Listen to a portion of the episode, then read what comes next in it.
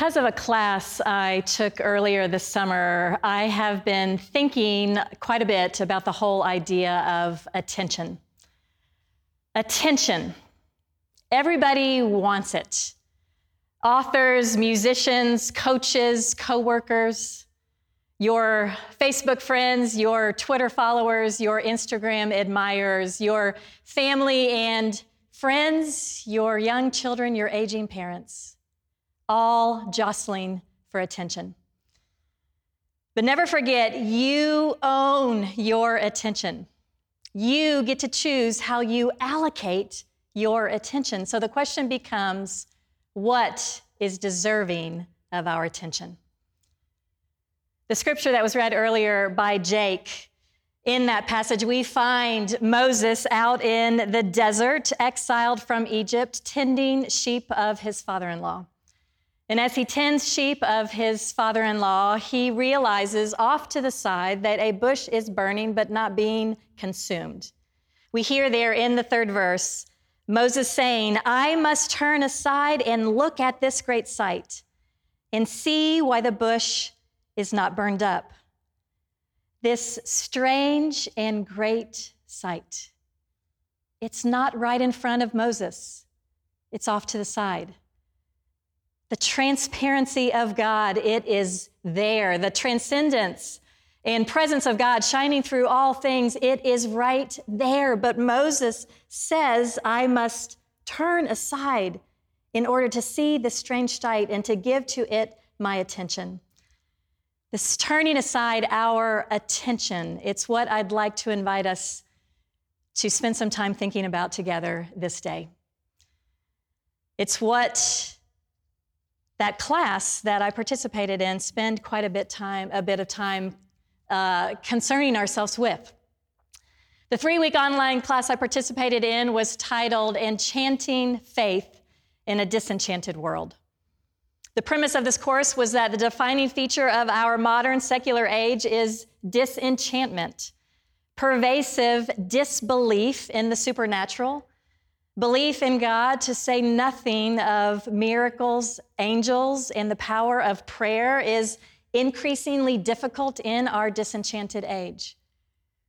The impact of disenchantment is most clearly seen in our country in the rapid increase, the rise in those who affiliate with the category of nones, those who self identify as atheists, agnostic, or really believing in nothing in particular, which research shows is approximately 23% of adults in our country at this time. Disenchantment is a great challenge facing the modern church. So let's sit for a minute with this idea of disenchantment and also enchantment. A disenchanted world is drained of magic, wonder, miracles, and God. It is a world that can be mastered and comprehended. Basically, it is the material world where what you see is what you get. An enchanted world is a world that is filled with wonder and awe and mystery. It's a world saturated with the presence of God and a belief in the supernatural. It's a way of seeing the world that is charged with the grandeur of God and the ability to pay attention to the wonder of a God who is present with us and a God who is at the center of it all. Disenchantment does not only affect the unbeliever, enchantment is primarily, fundamentally about attention.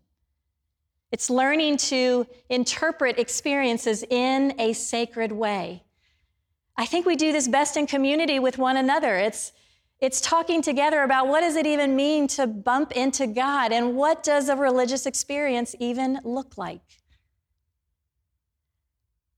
I'd like to share two helpful quotes that both address the idea of attention. The first being from Thomas Merton, as he addressed a group of Trappist monks. Merton says, Life is this simple. We are living in a world that is absolutely transparent, and God is shining through it all the time. This is not just a fable or a nice story, it is true. If we abandon ourselves to God and forget ourselves, we see it sometimes and we see it maybe frequently. God manifests himself everywhere in everything, in people and in things, and in nature and in events. It becomes very obvious that he is everywhere and in everything, and we cannot be without him. You cannot be without God. It's impossible. It's simply impossible. The only thing is that we don't see it. And now from novelist Marilynne Robinson. It has seemed to me sometimes as though the Lord breathes on this poor gray ember of creation and it turns to radiance for a moment or a year or the span of a life. And then it sinks back into itself again, and to look at it, no one would know it had anything to do with fire or light. Whenever you turn your eyes, the world can shine like transfiguration. You don't have to bring a thing to it except a little willingness to see. The world is transparent to the presence of God, but we don't see it. And the world can shine like transfiguration, but it's going to take a little willingness to see. I confess that for me personally, I have felt like I have been socked in a fog of disenchantment during much of this year. I don't know if any of you identify with that as well.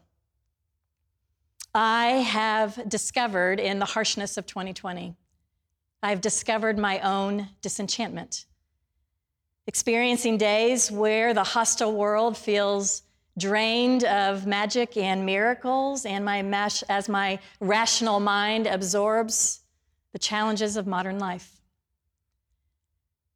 But then I keep discovering God showing up in some most unexpected way, experiencing moments from time to time where the world does feel alive with mystery and wonder beyond what the eye can see. Which causes me to think about my neighbor, Brennan. I'd like to introduce you to my neighbor. Brennan, like many of us, has been looking for ways to connect with other people in the disorientation and isolation of this year. So we have had a journey together. Brennan is six years old. I'm pretty sure that Brennan, when he goes outside into his backyard, that he is listening for me because the minute I walk out my back door, actually not a minute, it's about a nanosecond when I exit out my back door, I immediately hear a robust Miss Jill. Weeks ago, Brennan secured a chair that now permanently rests against our shared fence line, a portal to an outside world and the way that we have our chats. Our chats are often in the morning and they don't last very long. He shows me his new toys and his Lego creations. I've had to high five and fist bump a robot hand toy. He often tells me about what he ate for breakfast and he wants to hear about what I ate for mine. It's not unusual for him to mention his brother, Landon, his little brother, Landon, who, by the way, he's also teaching the whole how you stand on a chair and have a chat with Miss Jill uh, idea of sharing life. Brennan wants to be a scientist and he has a whole lot of great ideas. I'm eager to see him work on his rain machine idea that he's thinking about, wondering this weekend if he's putting it to the test. In time, besides the delight of spending time with my six year old friend, I am beginning to realize that what Brennan is bringing to me is the gift of helping me to see my surroundings in a new way, particularly my backyard. From his elevated perch, he looks out into my yard and likes to make commentary about what he sees. Whereas I am prone to see scorched grass and weeds that need to be pulled. Brennan thinks my backyard is fascinating. He brings my attention to the lizards. He waits with eager expectation for the return of bright yellow mushrooms to grow again in a potted plant. He inquires always about my thirsty plant.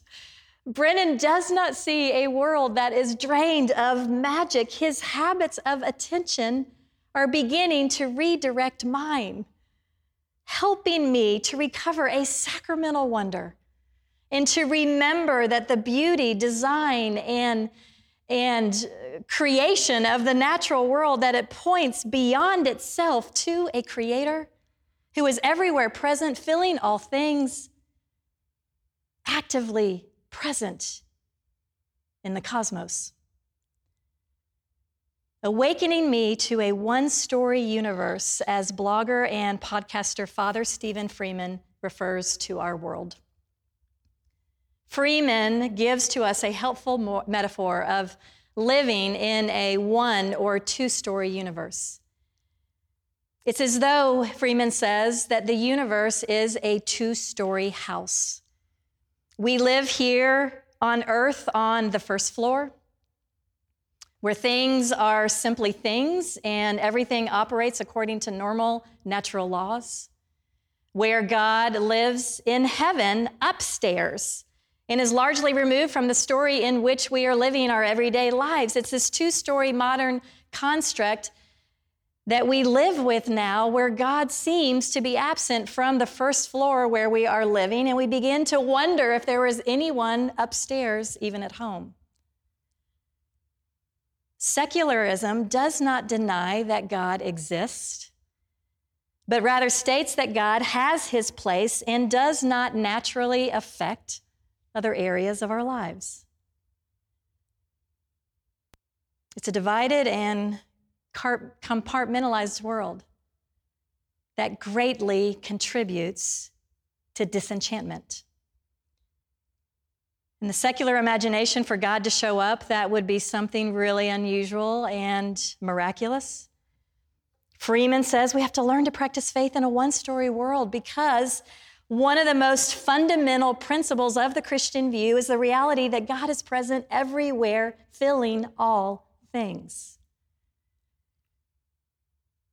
Or, in the words of C.S. Lewis, we may ignore, but we can nowhere evade the presence of God. The world is crowded with Him. I am experiencing more frequently a one story, God saturated world because of Brennan. The whole earth is full of his glory, is the testimony sung before God by the angels in Isaiah 6. We do not live in a world of mere matter. We live in a world filled with holy matter. We live in an altar. If only we have eyes to see. One way we enchant faith is widening what it means to encounter God. It doesn't have to always be or only be a burning bush experience. Friends, instead of going through the day operating as if God doesn't exist, how might we develop a greater sensitivity to noticing God in the boring the ordinary, the mundane, the hurry and stress of life. Which brings me back to the first day of that class I took. On the very first day, as we gathered together, right after we introduced ourselves to one another, we were given a re enchantment assignment.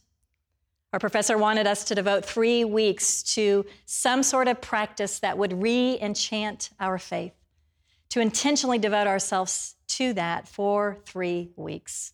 A whole lot of ideas were given. A few of them being you could, you could read, you could write, you could do artwork, you could read or write poetry, you could go on a prayer walk, you could walk the labyrinth, keep a gratitude list journal. And then our professor, Richard Beck, a psychologist, he began to talk about how we imprint our day. And he said that for, for many of us, too many of us, the way we are imprinting our day when we wake up in the morning is we are reaching for our phone. And then we are looking at our phone, reading email, reading the world news too quickly, doing any of those things. And then when we do that, our amygdala fires. And it fires, giving us a a stress reaction. Are we going to fight or are we going to flight? As we read news or read our news feed or our social media input that we are getting, if we read something disturbing, we are imprinting our day in such a way that we are going to feel anxiety or we're going to feel aggression toward whoever we feel like is messing up the world. Instead, the invitation was to imprint our day in a new and different way, in a better way. Can we spend a moment maybe doing a gratitude list or beginning the day in prayer? What I did for those three weeks is I practiced the examen, which Thomas led us in earlier this morning.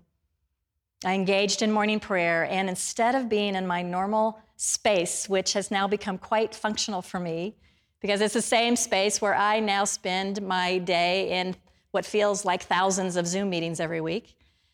I went outside in the examen and morning prayer and changing my physical space. It re enchanted my faith that week. An ongoing process, you bet. But I believe I have been sleeping better since then, and I am most especially living with more hope and with more peace and seeing miracles and wonders, including in you. This week, would you consider, or maybe throughout the rest of this month, selecting one practice to re enchant your faith? Spiritual formation begins with attention. What can you devote your attention to that will cause you to have an enchanting faith? When the Lord saw that Moses had turned aside to see, God called to him out of the bush, Moses, Moses. And he said, Here am I. Then he said, Come no closer. Remove the sandals from your feet, for the place on which you are standing is holy ground.